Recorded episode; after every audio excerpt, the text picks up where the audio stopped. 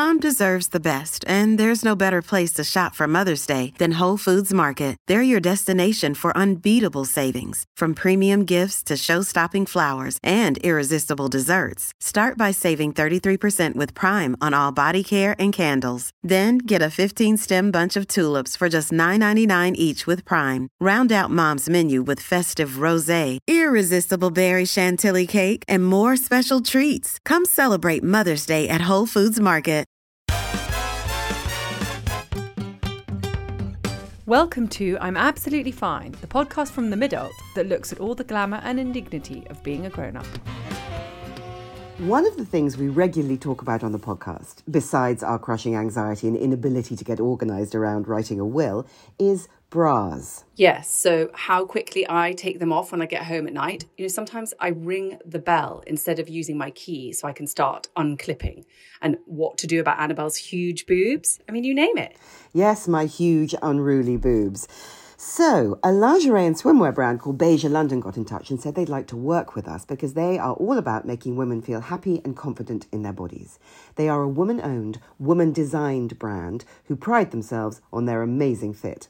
And guess what? It turns out that I love their fuss free modern vibe and they're so comfortable. I knew something was different when I realized it was 10 pm and I hadn't felt the need to take my bra off. And for me, they are strong on the support without sacrificing the sexy. Imagine that.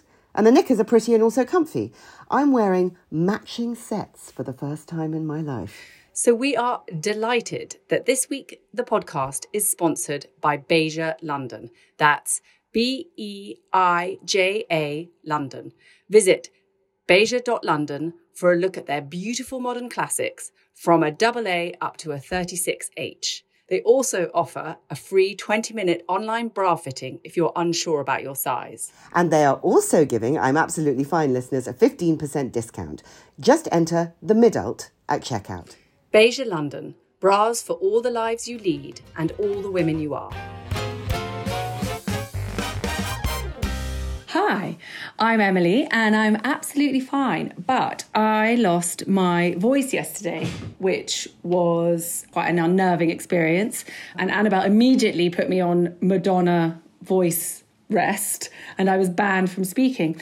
And actually, it was an extremely like it was both unbelievably stressful and also incredibly liberating not being able to speak. I know that sounds mad but it was really annoying not being able to voice the little things like don't do that or can you pass me this? or whatever the little tiny instructions we deliver all day or that we expect to be understood straight immediately and it's a bore to write down stop or whatever. But i had a really difficult conversation with my husband about something I was really worried about it and I did it on notes.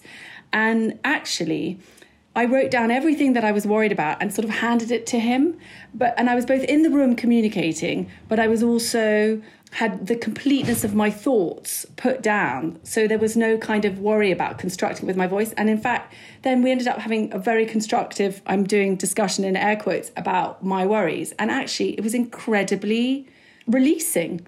And it was so strange because one is always, you know, so, especially with all the therapy I've had and all the talking that we do about how we feel. And actually, sometimes talking about feelings is incredibly difficult. And actually, writing them down while you're sitting next to the person that you're communicating with is incredibly good. So, there you go. Who knew? There you go. So, if anybody wants to like try this new approach, use notes, communicate, and uh, and you just get to say the whole thing. I suppose is the thing. Anyway, there you go. Very modern. How are you, Annabel? I love that you're so obedient that I said, okay, you can't talk now. And then you did not open your mouth for the rest of the day. It's like when I said to you 15 years ago in a meeting, which was being like swivel eyed, deranged, I said, if you had coffee, and she said, Yeah, yeah, I did have a coffee. I went, You can never drink coffee again. And 15 years later, I'm still coffee sober. I've got, I've got to be careful about these edicts that I sort of pile onto you. Um, and I literally didn't speak to, for like 16 hours. We'll listen to you now. I know, look at that, perfect. I mean, it is a bit husky, but I'm, I'm, I'm going to run with it. Um, I'm Annabel and I'm absolutely fine. But I cannot remember a time when I didn't worry about my body and my shape and my size all day, every day. And I really, really mean every minute of every day. It's pervaded everything I do, every decision I make, my mood, how I feel. I mean, you know, the, the shame and worry and panic. And it's not something that I talk about because it, you know, I, it, frankly, first of all, it makes me feel more ashamed because of the world that we live in. And secondly, because if I'm talking about something else, I'm not thinking about this. So, you know, we wondered, listeners, how do you feel about your body? Can you celebrate its wondrous function? Do you high five yourself every time you are able to tie your own shoelaces or carry something heavy or dance a merry jig? Um, do you admire your favourite bits and also embrace your other bits? Are you happy with your size and shape or do you often see yourself as a before picture? If only I were thinner, more toned, if only I had bigger, smaller, perkier boobs. Um, if you are as seasoned as we are, then you will have run the daily gamut of diet culture for years, possibly most of your life. Um, it's a permanent Hunger Games, where we just dodge the weight loss spectacle. Poisoned arrows flying around in the form of happiness threatening, or actually life threatening, obsession with thinness and with food. Step forward, our guest today, Alex Light, who is at the front line of this battle, which began when she realized that societal body pressure was making her ill and miserable. She's now hugely influential in helping people separate reality from the airbrushed patriarchal diet pressure that makes so many of us hate ourselves. She is inspirational in her dedication to promoting body confidence and self acceptance by talking about her own eating disorder struggles and pointing out the dangerous hypocrisies and downright lies in the media and fashion world surrounding women's bodies. She has a number one podcast with the brilliant Em Clarkson called Should I Delete That? And now she's written a brilliant book, You Are Not a Before Picture. Frankly, Emilie and I are a little bit obsessed with her, so we are delighted to have her here. Alex, how are you? Oh my god, what an intro! Do you know what? I'm going to like record that intro and play it as I wake up in the morning, just like we're your hype women. Yeah, you are. Start me off on a good note. That's amazing. I'm Alex. I'm absolutely fine, but I think I've come to the realization that my dog prefers my husband to me. and it is causing me some emotional and psychological distress. and that distress is making me further distressed because why am I distressed that my dog prefers my husband to me? So there you go. I think that's perfectly understandable now. Are you sitting with the uncomfortable feelings or are you secretly bribing the dog? Are you trying oh, to manipulate the dog? Absolutely. Are you trying to make yourself more lovable for the dog? I am doing my best. I'm doing my all. I'm doing everything in my power to try and make this dog like me more. I mean, I am feeding her like I call it canapes. Like I eat, I eat my meal and then I give her little snippets of mine. I said, "Would you like a canapé? Would you like a canapé, madam?" And give the dog a little. Um, and for some reason, she just gravitates towards him instead. So there we go. I, I have such a hard relate to that. When we first got our dog, I, I sort of had to deal with the idea that I was the third most loved person in, yeah. in family by, by my husband, my daughter, and then and then me. But actually, since working from home has come, I've actually I'm winning. Oh, yeah. It, sli- Alex? Does it make you slightly hate your husband? Yes, because he, he, he fuels it as well. I can see when they were cuddled up on the couch together last night. I could see him giving me sly, smug looks. So I was like, I, I see it, I get it, okay. so it's a bit fractious at the moment. All of the relationships in this house. Well, also you're promoting this book, and promoting a book is is is sort of yeah. more exhausting than writing the book. And what a book! So, I mean, I almost got the sense that from from you know engaging with all the stuff that you do for for years now, which is brilliant. Please follow Alex on Instagram. It just makes you feel a lot better about everything. Um, I got the feeling that you got yourself well and you got yourself some perspective, and then you got angry. Yes is that sort of sort of the way that it went approximately? Yes, I think it was more I don't think it was quite as linear as that. I think you know what? It's it's I find it really difficult to create a um an, a, a nice tidy, you know, chronological like a timeline of my recovery because it feels like it was so all over the place.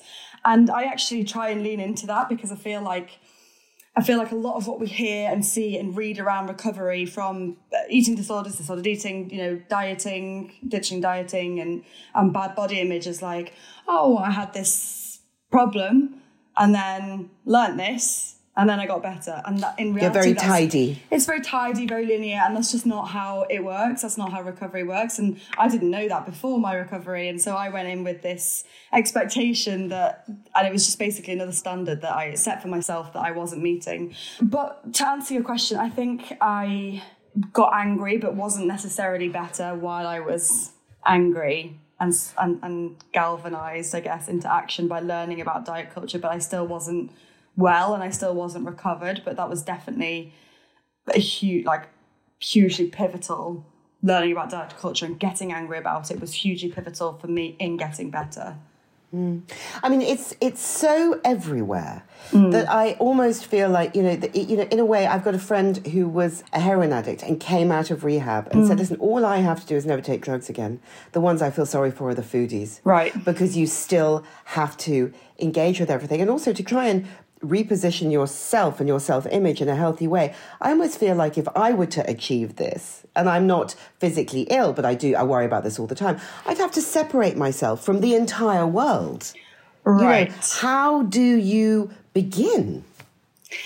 And this is oh my god this is the thing. And when i was when i was going through therapy which i was very lucky to have access to i remember crying to my therapist and saying i wish my problem was drugs or i wish my problem was gambling. And i don't i don't mean that now. I know that that, that is a very reductive way of looking at it but the idea that i could just banish something from my life completely felt like it would be much easier to recover from.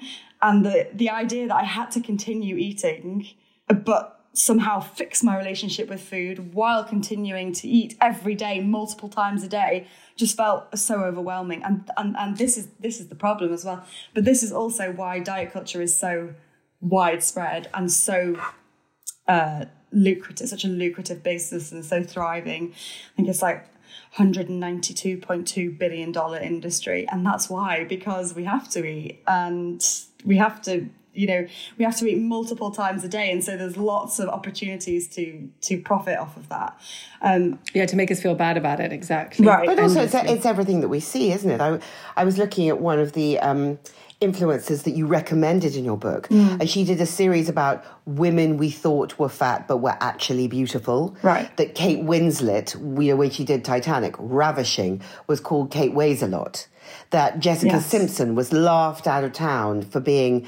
You know, eh, looking back, a hundred percent, you know, ravishing and healthy. Right. So, um, you know, where where do you, where does one look in order to start to see things and to see ourselves differently? where do you start very very good question and one thing to note is i think it's brilliant how much access we have to resources now whereas 10 years ago we just didn't we had one narrative and one path to go down and that was diet culture thinness got to be thin no other choice or at least got to strive to be thin whereas now we do have alternative narratives which is great and a lot of resources um, and i think for me, it's a, I, I would suggest, and what was vital for me in my recovery was number one, to desensitize ourselves to images of normal bodies because we have had one type of beauty thrown at us and shoved in our face for all of our lives. And that image is a very, very slim white woman, tanned and toned. I'm saying that in air quotes. And it becomes so that when we start to see other when when we start to see images of bodies that don't look like that, it's a shock. I remember initially when I first curated my feed and started to follow people of all different shapes and sizes, and it was it was a genuinely a shock to see these women and to see their bodies and to see them to see their bodies in a context that wasn't this is my before picture um, i'm on this weight loss diet you know it was like no this is my body and like it is what it is and that's great and it was like really shocking to me. But it didn't take long for me to become desensitized to that. And once you become desensitized to it and once you start to see bodies of all different shapes and sizes in this positive context you then start to be able to see the beauty in those bodies whereas before it just felt like oh but they just they don't look beautiful because we this looks beautiful this standard of beauty like that's what's beautiful and once then you start to see the beauty in those bodies, you're much more, you're in a much better place to be able to see the beauty in your own body then.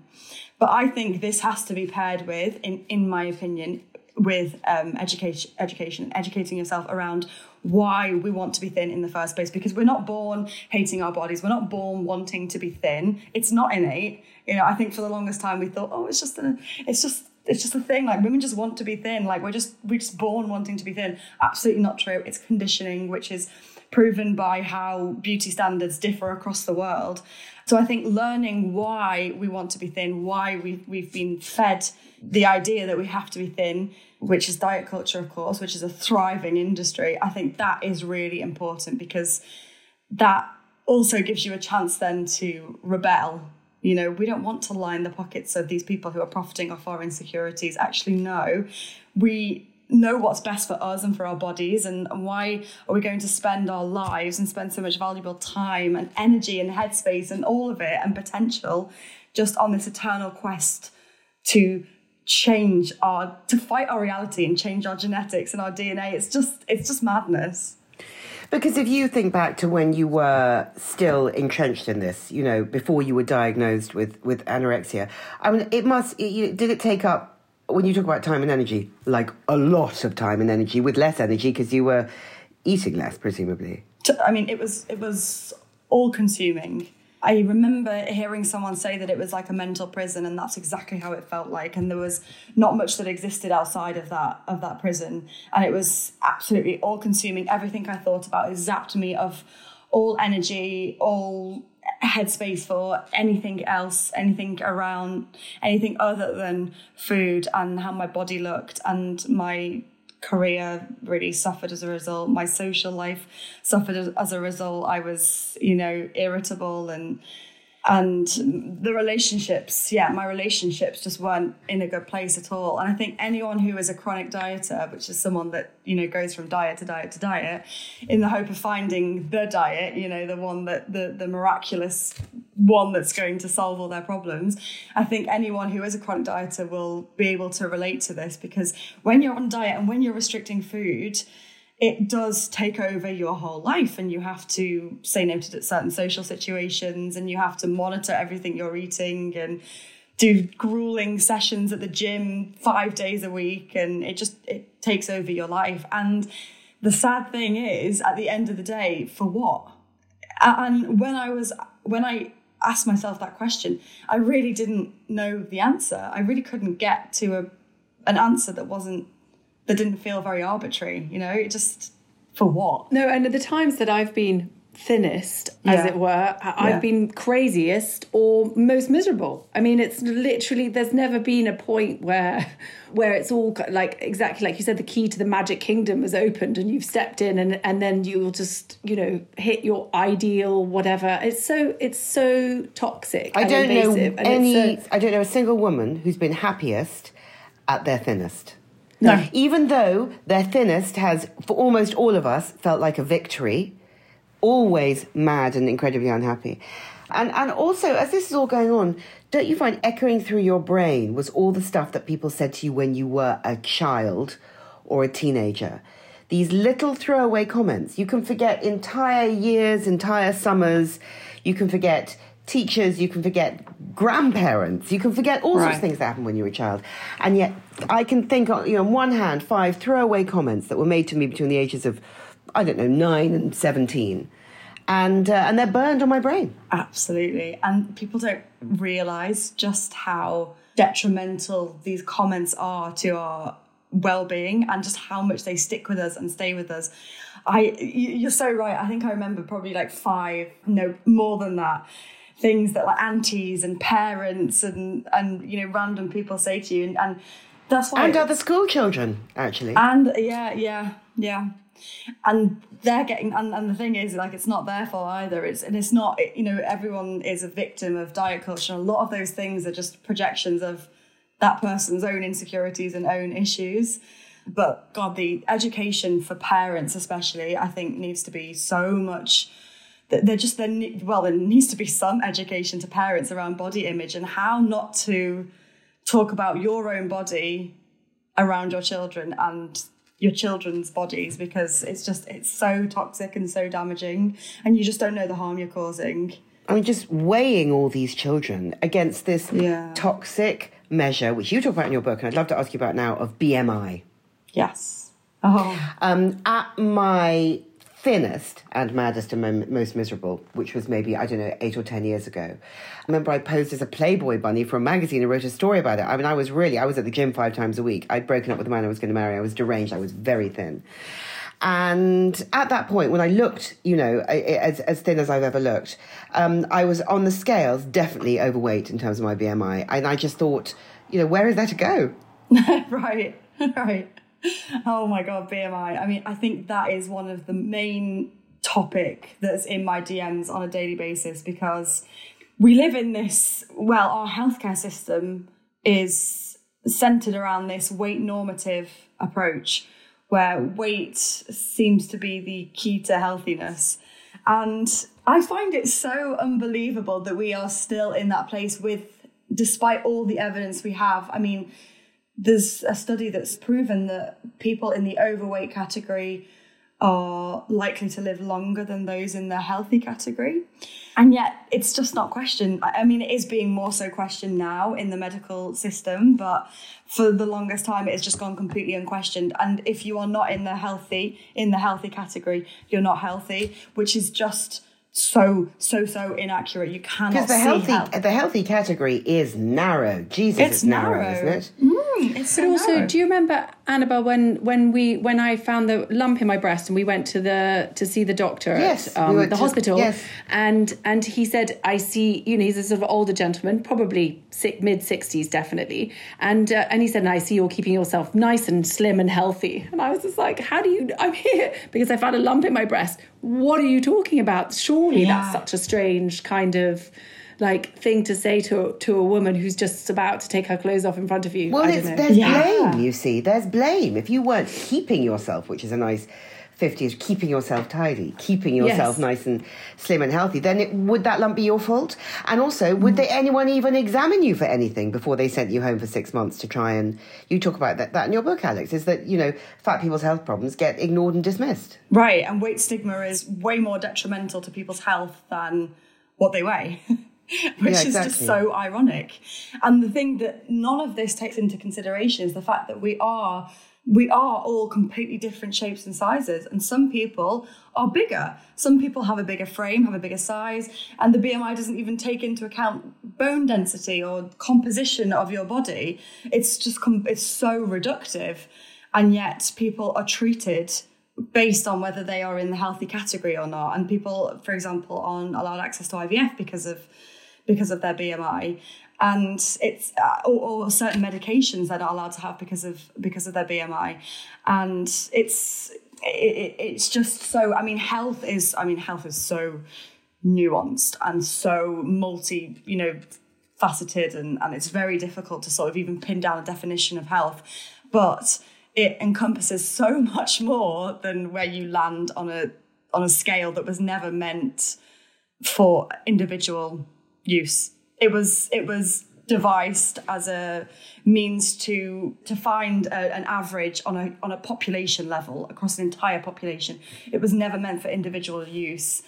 And yet here we are 70 years later, I think it was yeah, 70 odd years later, still using that scale to determine someone's health.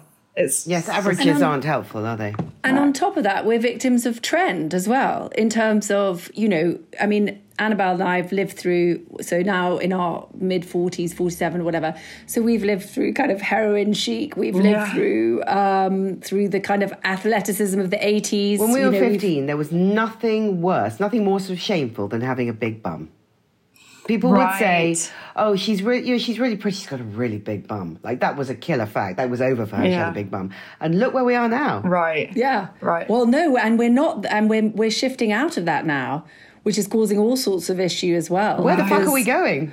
Where the fuck are we going again? And it's really interesting actually because a friend of mine, her daughter's dual heritage, and she's 13, and she can see the inconsistencies of the messages that are aimed at black girls and at white girls. So it's white girls you're supposed to be thin, black girls are supposed to be curvy, and then and then somewhere in you know sometimes the trends is for is for kind of white. cur- I mean, it's sort of mad. She's and she's ha- you know like I said, she's dual heritage, and she's like, I don't even know what I'm supposed to. And the Right. answer is obviously nothing. You're supposed to be you and be beautiful in your beautiful way. But oh my god. And that's the scary thing is that the goalposts are always shifting. and we can never win. Like you said, like, do you remember that book, Does My Bum Look Big in This? And that was like the Yeah. phrase at the time, wasn't it? Like, oh, does my bum look big in this? Like, hope it doesn't.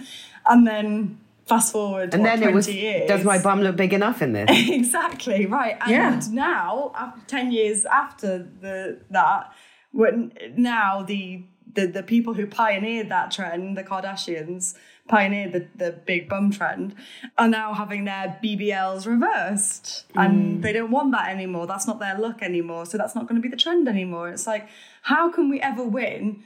We we just can't ever keep up. There is No, and- it- it's forever shifting, forever changing. Beauty trends come and go, and yet we spend our lives chasing them, and that's really scary. And at- at the root of this as well, like uh, what underpins all of this is it's a it's a brilliant tool of the patriarchy to keep women obedient, silent, busy. You know, we we we got our heads down. You know, trying to stay slim or to match or to live up to this trend or that trend, and it keeps us very quiet and obedient and doesn't allow us to go out and achieve what we should be. So that's what's particularly insidious about about beauty trends and body trends and standards. Yeah, I agree. Hungry women can't be activists, right? because Yeah. they're tired. Yeah. it's like There's it's sort of an amazing quote that you can't smash the patriarchy on an empty stomach, and I can't remember who it is. I think it's Christy Harrison, who's a dietitian. She says, "Yeah, you can't you can't go out and smash the patriarchy on an empty stomach," which I love. I love that. Absolutely. when you talk about diet culture, what exactly do you mean? So, diet culture basically means the idea, the myth, that thinness is the best thing that a human can achieve, and that thinness is going to be the key to it's, it's going to unlock your happiness, your it's going to make you desirable, successful, uh, lovable, and, and and happy. And it's the idea that we need to spend our lives trying to achieve that, uh, but and, and no matter the costs, no matter the the repercussions, or, you know, no matter the means. I mean, you think about the absurd sense of victory that we all feel if we fit somehow into a smaller size. Right. You know, reducing ourselves is definitely, definitely the goal. Right. Um, I absolutely love a reel you did in early August, I think it is, where you're like, "How did I? How did I get this look?" You said, and it, and then you size up, Right. and you're suddenly so comfortable, and it's like this fits, and it doesn't, Yeah. and it's like, Yes, how oh did I go from this, you know, squeezed Yes. and uncomfortable, to this, elegant and beautiful? I bought a bigger size. Right. And and actually, like we, it, it's so true. We spend our lives wanting to be a smaller size, like. Oh, you know, you can't be above a 12. Then it starts to get into like bad territory. Again, air quotes. I always say this on the podcast because I'm like, I need people to know that I'm saying this in air quotes. But like, what does a size mean? Like, what does it actually mean? And people say, you know, cut out the labels in your clothes. I'm like, yes, if that is initially going to make you feel better, then yes. But also, you don't need to cut out the label on your clothes. Whatever size you are, whatever size you're taking is absolutely fine. There is nothing wrong with it. There is nothing to be ashamed about. No size. There should be no shame around any size. And it's only because we have this stupid diet culture belief that you have to be as small as possible and to, to women need to shrink themselves and be the smallest version of themselves that's the only reason that we feel shame around around certain sizes around sizing up when actually it just means it doesn't mean anything and you know it doesn't mean anything. it should I agree. exactly the same as sizing down you know and it's Mm. like with weight loss and weight gain they're both inherent parts of being a human and they're both just normal parts of living our lives and sometimes we gain weight and sometimes we lose weight and And yet we're both are always congratulated, aren't we, for Right. losing weight? Weight loss is You look, ha- yes, have you lost weight? You look amazing. Well done. Right. And it, and it feels good to get that compliment. You know, and, and a lot of us are, guilty as well. Oh my God, the amount of times I've said to people in the past, like, you look amazing. Like, have you lost weight? You definitely lost weight, haven't you? And this is actually really divisive whenever I talk about this because people say, why shouldn't I be able to say that? Because it is a um, um, an achievement when you've lost weight, but that only f- serves to perpetuate the narrative then that that being smaller is better, and it's just not. And now what we have, of course, is um, you know, it was all very well in the 50s, 60s, 70s, 80s, 90s. Keep yourself slim, Yeah. you know, for your man, for your self-respect. you know, keep yourself, you know, slender. But Ooh, now she's let herself go. Yeah. let- but now you're not even seeing what you're seeing, as in filters. So Em Clarkson did a brilliant reel a couple of days ago where she said she stood there in leggings and a bra top and said, This is me, but I can make my waist smaller. I can make my boobs. It was all happening in real time. I can make Yeah. my boobs bigger, make my legs thinner. I can change my shoulders so they're bonier, and I can move around like an avatar. You know, it's not just it's not even airbrushing of stills anymore. I can I can show you a body that I don't even own, and you will never know. This is an advertisement from BetterHelp Therapy Online. Now, you guys know that we're not shy about getting things off our chest. The tiny inconveniences that can ruin our days to the big, overwhelming worries that can flood our nights. Trouble is, we all got into the habit of saying, I'm absolutely fine. Emilie and I added the but specifically to get off autopilot and give ourselves the space to say what we were really experiencing. But we weren't always so free with our inner furies. A few years ago, I began experiencing debilitating panic attacks because I felt I couldn't tell anyone all the things that I was feeling, that I was not coping, that I felt like a failure. I was so ashamed, so I kept it all bottled inside. And of course, it started leaking out. It was only when I found a therapist and began sharing those doubts and insecurities with her that the panic began to dissipate. Because therapy can be a safe space to get things off your chest and to figure out how to work through whatever's weighing you down. So if you're thinking of starting therapy, why not give BetterHelp a try? It's entirely online, designed to be convenient, flexible, and suited to your schedule. Just fill out a brief questionnaire to get matched with a registered therapist and switch therapists anytime for no additional charge. With over a thousand therapists in the UK already, BetterHelp can provide access to mental health professionals with a wide variety of expertise. And our listeners get 10% off their first month at betterhelp.com slash midult. That's better, H-E-L-P dot com slash midult. BetterHelp, because sometimes the best thing to do is acknowledge that we are not, in fact, absolutely fine. So we're being hundred percent gaslit Totally. by what we choose to interact with. Totally. Yeah. And, and it's blurring the lines of reality, which is really scary. And it's creating. Turns us all into, into Princess Jasmine from Aladdin with her two centimetre waist and her Yeah. you know, improbable bosoms, you know. And her, and, and that's the thing. It's like, it's just, it's Yeah, creating. Barbie, who could, shouldn't be able to stand up. Sorry. Like, if she was an actual woman. Anyway, but sorry, Yeah, she wouldn't be able to walk, right? Yeah. Yeah, exactly. So, I mean, great. Here she is, kids. Play with her. she's, anyway. yes. And some of the content that we see on Instagram, people are almost at that stage where they look like they have Barbie proportions, which is so scary. But it, but it is blurring the lines of reality and creating a standard, an ideal that is not just like completely un- unobtainable. It's like it's unrealistic because it's it, because it is literally not real, and that is the scary things. And we are, I mean, humans are hardwired for comparison. We go through our lives, and also comparison is drummed into us as well. It's really reiterated and throughout our lives. But then social media is just like an absolute breeding ground for comparison. And then we're seeing these flawless images by society standards, and it's it's creating this really extra toxic comparison that we just can't ever live up to and it's really it's it's horrifying and it's scary and i think what i i was talking to someone who has a daughter who's 16 and she said that her daughter when she sees images that aren't edited that are completely authentic and haven't been touched it actually comes as a shock to her because she's so used to seeing flawless content that she's like oh wow th- oh that's how people actually look and that is so I mean, that's amazing. But also, when you t- when you go on, for example, TikTok, immediately, if you're going to film, there is a filter on you. Yeah, there yeah. isn't an op- you you have to turn off a filters. Why why would anybody? I know. People immediately then log on and go, oh, I look great. like Because we're you know, all too disgusting to be seen in our natural state. Yeah. yeah, exactly. But it's just automatically filtered. So you just why would you then reverse it? Because I mean, obviously one should, but you know, you're tempted. You're like, oh, okay, I look great. Especially I'm if gonna- I'm everyone gonna else keep is doing that. it. You mentioned, Alex. You mentioned earlier that when you were you were start you were, you, when you entered recovery, one of the things you did was to curate your feed. Yes. So did you get a little bit more careful about what you looked at?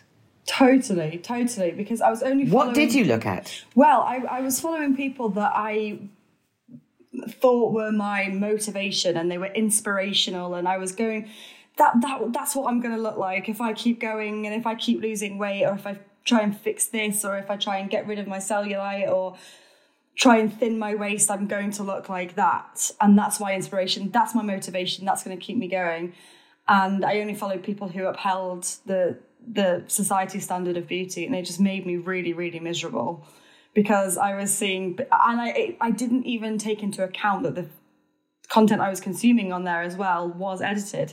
That didn't even cross my mind. You know, I, I think uh, as a whole, like humans, we're not. We, we don't automatically engage critical thinking and we don't Well, I think when people watch porn, they don't necessarily think, "Oh, that woman was gaffer taped to a radiator 15 minutes ago and doesn't want to be there at all." right exactly You know, I think I think that, that, that what you want to see overrides the reality of what might be happening. right exactly. Even if we watch an act, if we watch Top Gun, we don't Yeah. think, "Oh, well, you know, this is you know CGI and simulated," and you know. Right, we take it at face value, and that was, um, and so yeah, it was it was it was having a genuinely further detrimental effect on my body image, which was already through the floor. And when I started to curate my feed, and like I said, I went through that period of desensitization where I was shocked. And then as I came out of that and started to then, yeah, see the, and I remember a real light bulb moment, a really pivotal moment was thinking, God, that woman looks good. And then thinking, oh, wow, that woman kind of looks like me. Her body is really not too dissimilar to mine. So why can I think that she looks good? But when I look at myself and my own body, why do I think it's disgusting? Like, why do I want to crawl out of my own skin? Why do I think I just look horrible? And I couldn't, there was no answer to that because there isn't an answer to that. It's just an in, internal bias and, and the way we talk to ourselves and our inner critic. And that was really pivotal because I was like, that is proving to me that that my body image, my negative body image, is a problem with my mind, not my body. It's not how my body looks. It's how my mind perceives how my body looks. And that is a fantastic realization because you don't need to change your body in order to change how you feel about your body and that is so powerful like now i'm i'm like one of the biggest i've ever been and like i'm certainly a lot lot lot heavier um than i i used to be and I'm the happiest I've ever been. So like make that make sense in diet culture's eyes, you know? It doesn't it doesn't make sense because I'm supposed to be miserable. I'm supposed to be on a constant diet and trying to change my body. And yet it's entirely the opposite.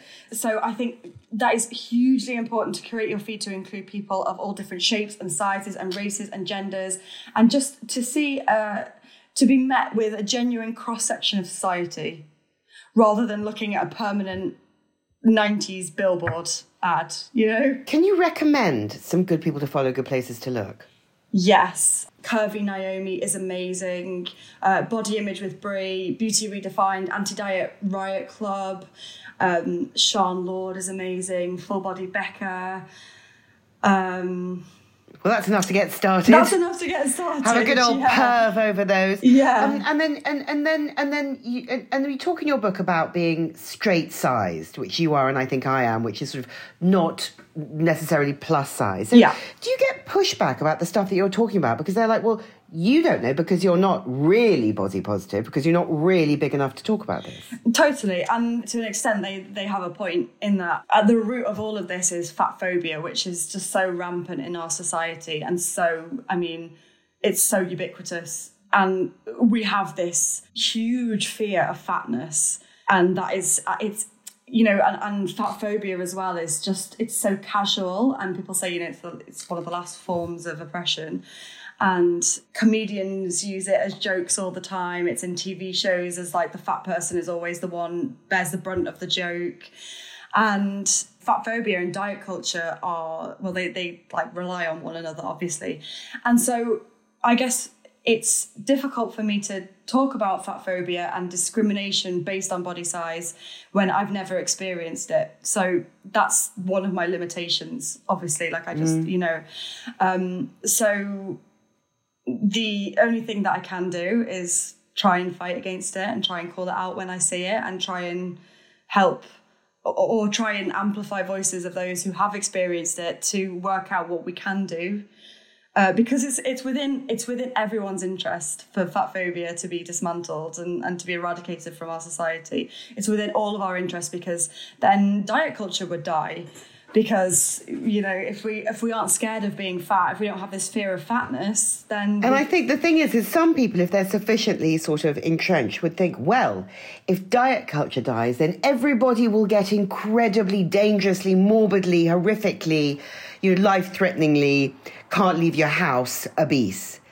That's is, not going to happen. No, not at all. And oh god, I, I find this so funny. This like not funny, that's reductive, but I just I, I find it wild this this narrative that oh body positivity and and getting rid of diet culture will mean that we all get fat and it's it's just not the case. As if like we all have this leash around us. Yes, it's a metaphorical like girdle. Exactly. Yes, exactly. And the moment they say it's okay to be who you are, we'll be like, bring me every pie.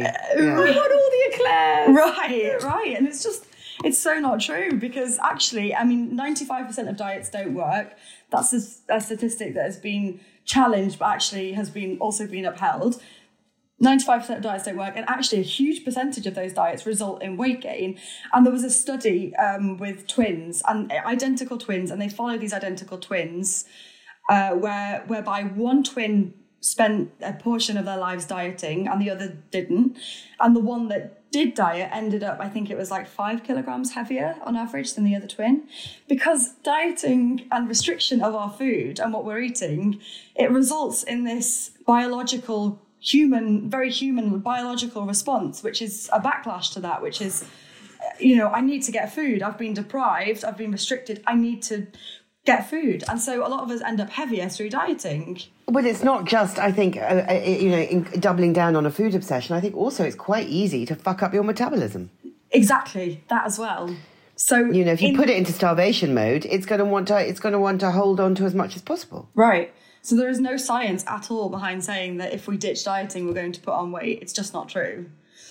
Um, and actually, it would improve our health because mental health is such a huge part of health, and it would release this, you know, prison that we're all that we're all trapped in, and the, the pressure yeah. on women's shoulders, you know, particularly to yeah. look a certain way. I mean, if you think of the misery that it's caused, a huge yeah. percentage of of the population. I wonder when we'll start to see a more um, a, a better cross section of body shape on on our screens. I know there've been one or two things. There was that great comedy series about that girl looking for love, and she was plus size. Oh, Shrill. Star. Oh. Shrill. So that I can think of that. Yeah. I think of Amy Schumer, who isn't skinny, writing and directing her own material.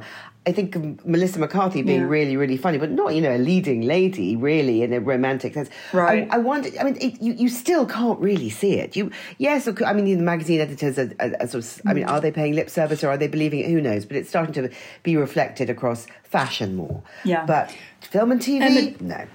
Emma Thompson's really interesting about this because obviously her film Good Luck to You, Leo Grande, is such a big thing about women's body acceptance, but she's in her 60s and um, and it's about how to gain pleasure from your for, your, your, for yourself on for your body and not have that sort of imposition. And um, and there's this incredible scene where she takes her clothes off at the end, and well, she takes her clothes off quite a lot in the in the thing. But she's talking about her career and how she was never a kind of classic leading lady because she was never fit. She never fit into the sort of acceptable Hollywood kind of look. And she said on an interview, and I listened, she's like, You have no idea how thin these girls are, these actresses, these stars. They're sort of, and it's sort of, it's so weird that we would worship these ghosts, you know? It's a sort of, yeah. it seems so like, so depressingly self harming. And I mean, that's what it all is in the end. Ultimately, Yeah. if you don't accept yourself and you don't, can't, you know, if you say to yourself, I'm not going to go out, I'm not going to get into the water today because I don't want anybody to see me in a swimsuit, I don't want to go out, you know, it's so depressing. Actually, ultimately, it's incredibly sad. It's so sad, and, it, and it's sad. It's sad for us only seeing those actresses on on TV who and and, and screen who were who are so thin, but sad for them as well. You know, Yeah, so awful. sad that they that's their you know that has to be their preoccupation in life is to stay a certain size, otherwise they can't work. It's just yeah, it's and and the the the thing is the thing that I find so unbelievable as well is that that's not what the consumer actually wants. Like with advertising, we don't want to see thin people. With e-commerce and seeing, you know, when ASOS model their clothes, we don't want to see it modeled on a typical model. We don't want that because that's not. We want to. We want to see it modeled on people who look like us, and then we get a better idea of what we're going to look like in the clothes. But why we're in a place where everything, all advertising features only thin, thin women. It's well, I think it was. I think it was. It was Karl Lagerfeld. You know, with you know, it had a, had a, had a fat Yeah. phobia. He eventually. The idea was, if we put our clothes on bigger models. The clothes will look bad. Yeah, well, it's not about the clothes. It's about us looking good, not the clothes looking good. Uh, right. Yes. Exactly. Yes. If you want the Yeah. clo- you, if, the, if you want the clothes to look the way the clothes were intended to look, then you put them on a literal coat hanger, Yes. not a walking one. Exactly. Um, and you know, you think of you know, you know, in, as when we were growing up in our in our teens and twenties, it was Fat Monica on Friends in a fat suit. Yeah. Shallow Hell's Gwyneth, uh, Shallow Hell, Shallow Hal, Gwyneth Paltrow in a fat suit. There was a lot of fat suit action. Totally. And and back on that point as well about clothes. And the only reason that we think clothes look better on thin women, that's just conditioning, you know? Mm. It's just because we haven't seen clothes modelled Yes. on bigger women. How would we know? Exactly. exactly. yeah.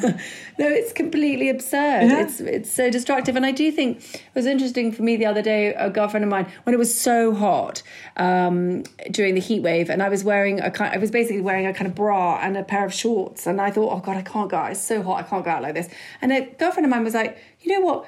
When you're 50, when you're 55, you're not going to look back and go, I'm really sad about the time that I went out in a crop top and a pair of shorts. You're going to be like, look at me striding out into the world wearing whatever the fuck I want, feeling how I want. Right. What is wrong with us that we just Right. we you know th- we let this sort of thing toxify our moments to such an extent. And we know it, now you know you're so right. Anyway your book's so important. Yeah, that And what is- you it's do on basically the- is so important The most flattering thing is whatever the fuck you want to wear. Exactly. whatever the fuck yes Exactly. And Whatever And the I, fuck have, you want. I find it difficult to get dressed every single morning because nothing looks the way I think it should look. Right. Every day. Yeah. At 40, I mean, that's, that's it, it, it, it's mad. It's mad.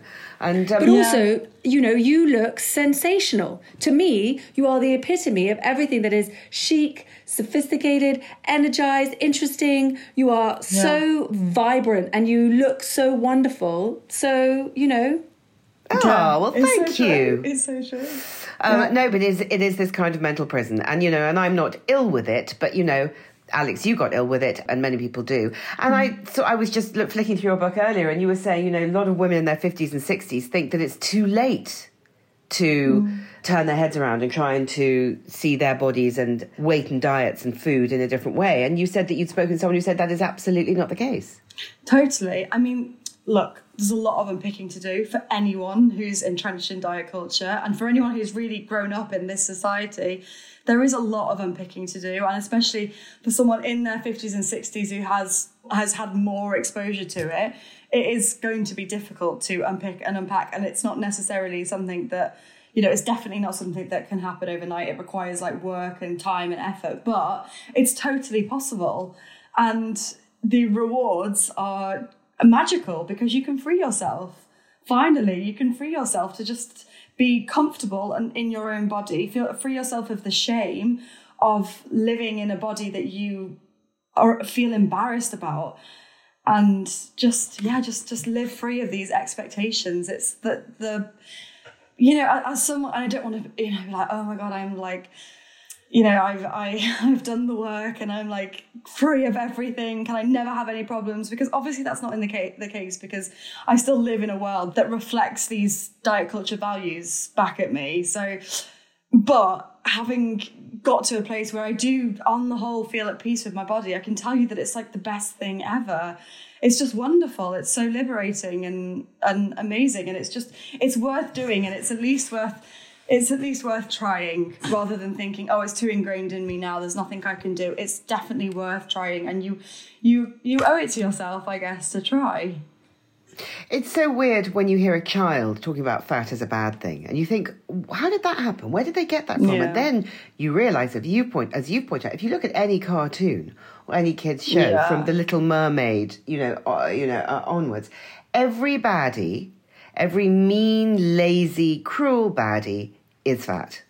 right yeah so all the all the stories young. they're being told, even however much we say to them, oh no no no, you know you're perfect. Yeah. Everywhere they look, fat is not just bad; it's mean, it's insidious, it's Yeah. you know, it's it's dishonest. It's all number of moral values ascribed to it. Totally. Yeah, I know. It's it's it's so sinister, isn't it? It's so sinister. And the messages start so young in, for example, Disney and the cartoons and even Peppa Pig. I haven't really looked into that, but um, I know that I've, I've had a few mums message me about that. I think the dad is fat and he's always like ridiculed for it, I think. And there are messages everywhere and there are just there are so many messages that even probably we're so used to that we just don't even pick up on. But that is the overriding narrative that fat people are lazy, made to be the brunt of the joke, and the yeah, and the evil. That's particularly sinister. The fact that they're they're, they're portrayed as evil and the villains in the Disney films, like that's particularly horrible and cruel. Mm. And I suppose some parents would think, oh well, you know, if I make sure that my child knows that fat is bad, then I'm going to be freeing them from the danger of being fat. And actually, I would imagine the opposite is often true. Totally, yeah. Yeah. That's the theme for this, isn't it? The opposite is basically true. Right. Isn't the it? Opposite just like, is true. Yeah, forget So, everything yes. learned. Yeah. Forget everything Yeah. you've learned. I mean, it, it sounds almost like a fun project. um, Alex, thank you so much for coming on. And um, uh, you are not a before picture is out now. It's full of, it's bulletproof. It's full of research. It's full of wisdom. It's also a sort of, a sort of, a sort of furious howl into the void, which is always brilliant. Yeah. And um, and huge congratulations. And please come back and talk to us soon. And also, please follow Alex on Instagram because I re- it's one of my favorite Instagram feeds. Oh, thank you guys so much for having me on. I've absolutely loved talking to you both. Thank you. Oh, thanks, Alex. Thanks. Bye. Stay tuned for our conversation with Beija London's co founder and head of design, the sensational Abby Miranda. So, Abby, why bras and knickers? Of all the things you could have done in the world, why bras and knickers? What was missing in the bra and knicker landscape that you felt you could fill? So, what's interesting about Beija's heritage story is our family business is lingerie manufacturing. So, they've hmm. supplied the whole of the UK high street, except for M&S, for the past 40 years. So, we have got a powerhouse of experienced, technical, creative, phenomenal women that have just made fantastic bras for all of these years. And from that, Beija has launched. And because we noticed there was definitely a spot in the market for a simple, modern, cool, streamlined look that we definitely thought was missing.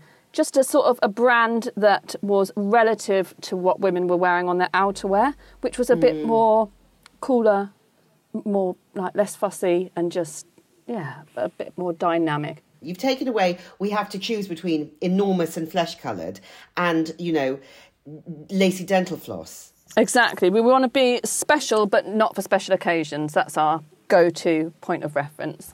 Because that just feels a bit old fashioned now. Like all of the fashion editors on the front row, they're all wearing trainers now. Like we're not mm. teetering around in our stilettos anymore. And we need underwear that sort of reflects that modern ethos. I spend a disproportionate amount of my time thinking about bras, and I found it historically incredibly hard to find bras that fit and that will make my boobs just just keep them in one place and just make them behave in a sort of not too ruthless, you know, industrial way. And so it, it it's a shame that I've always had to um, choose comfort has always aligned with sort of slightly hating myself because it's been so ugly. Yep, frumpy. And it's weird how recently that has opened up for us all because underwear is really emotional, isn't it? Oh, honestly, it really is. Like it's so intimate. When we're in the changing room with our with a customer, like she's basically naked. She couldn't be any more vulnerable, and to be part of that experience and watching her then admire herself and see positives,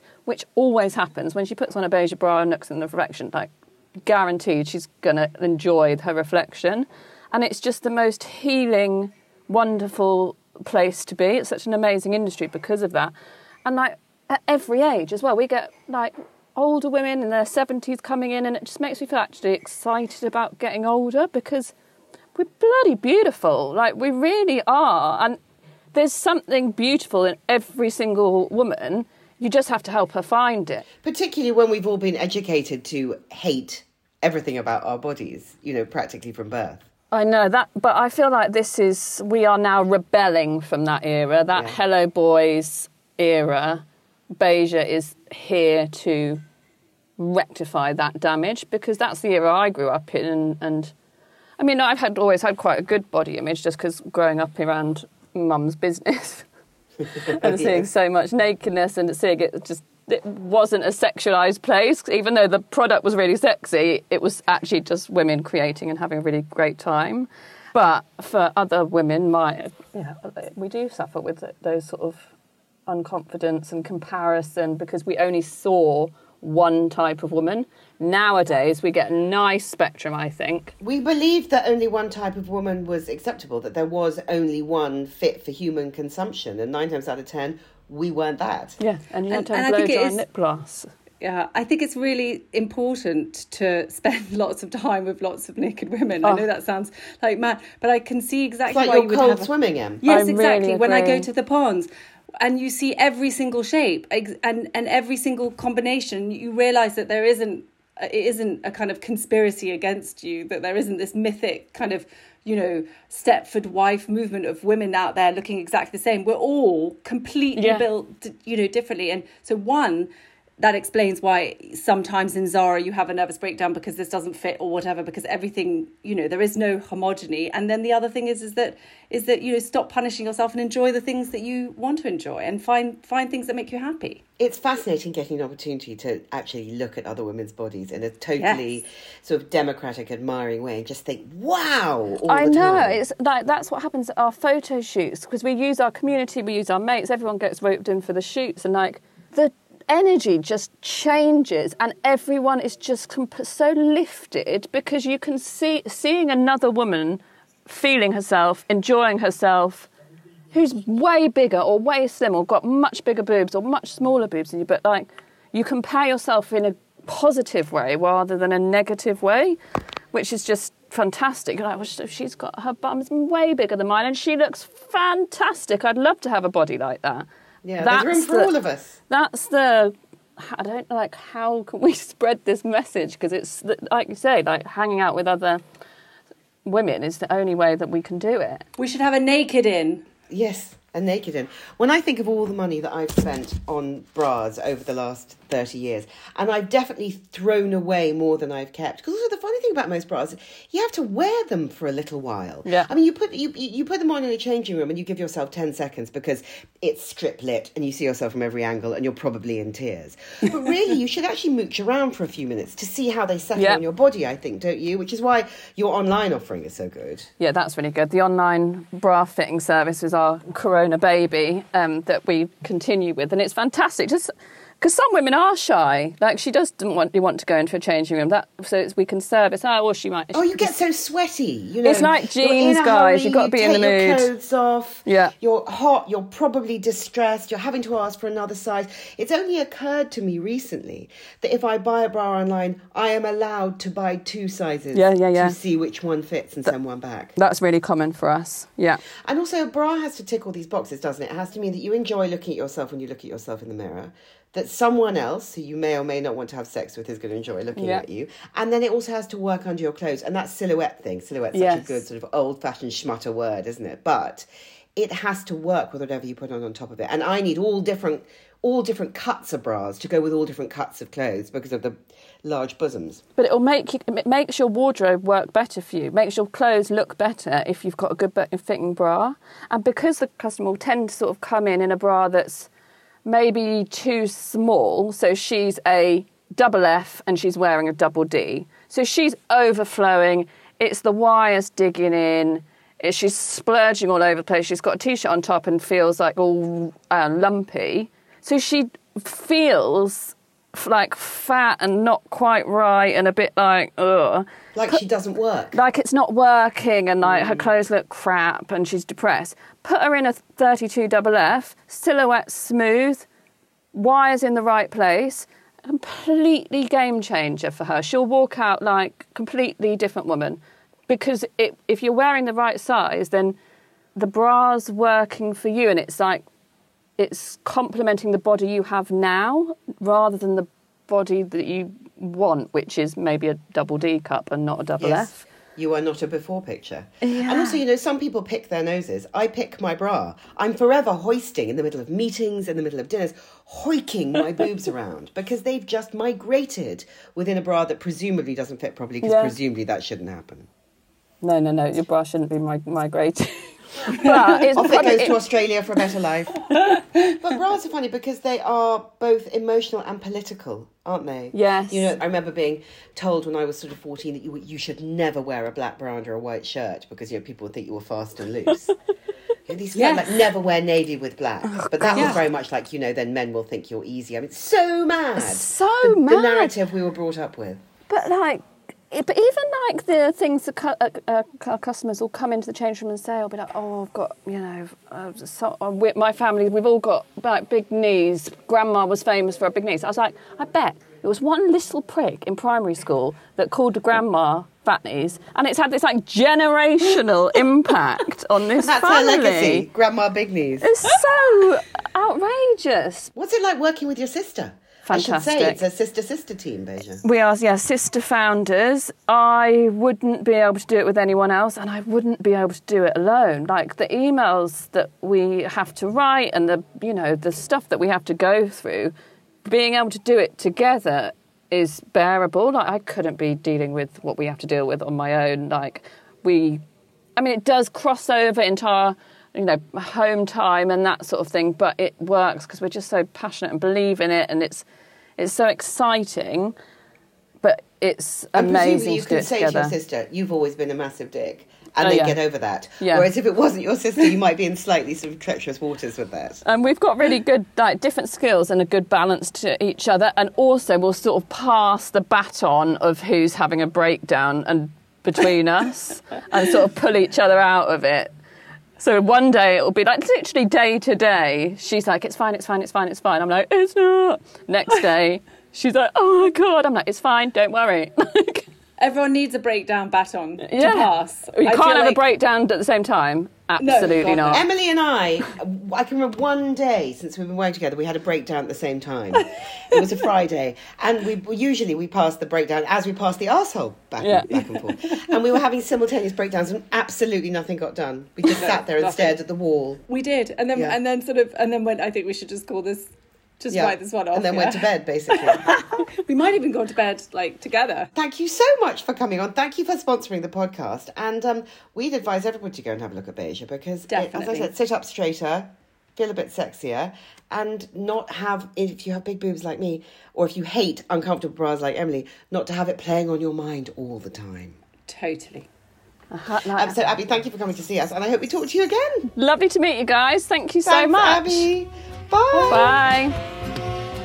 This podcast was brought to you by Beija London. Bras for all the lives you lead and all the women you are. You've been listening to Annabel Rivkin and Emilie McMeekan of The Midult. Our book, I'm Absolutely Fine, is out now. If you like what you hear, please rate, review, and subscribe.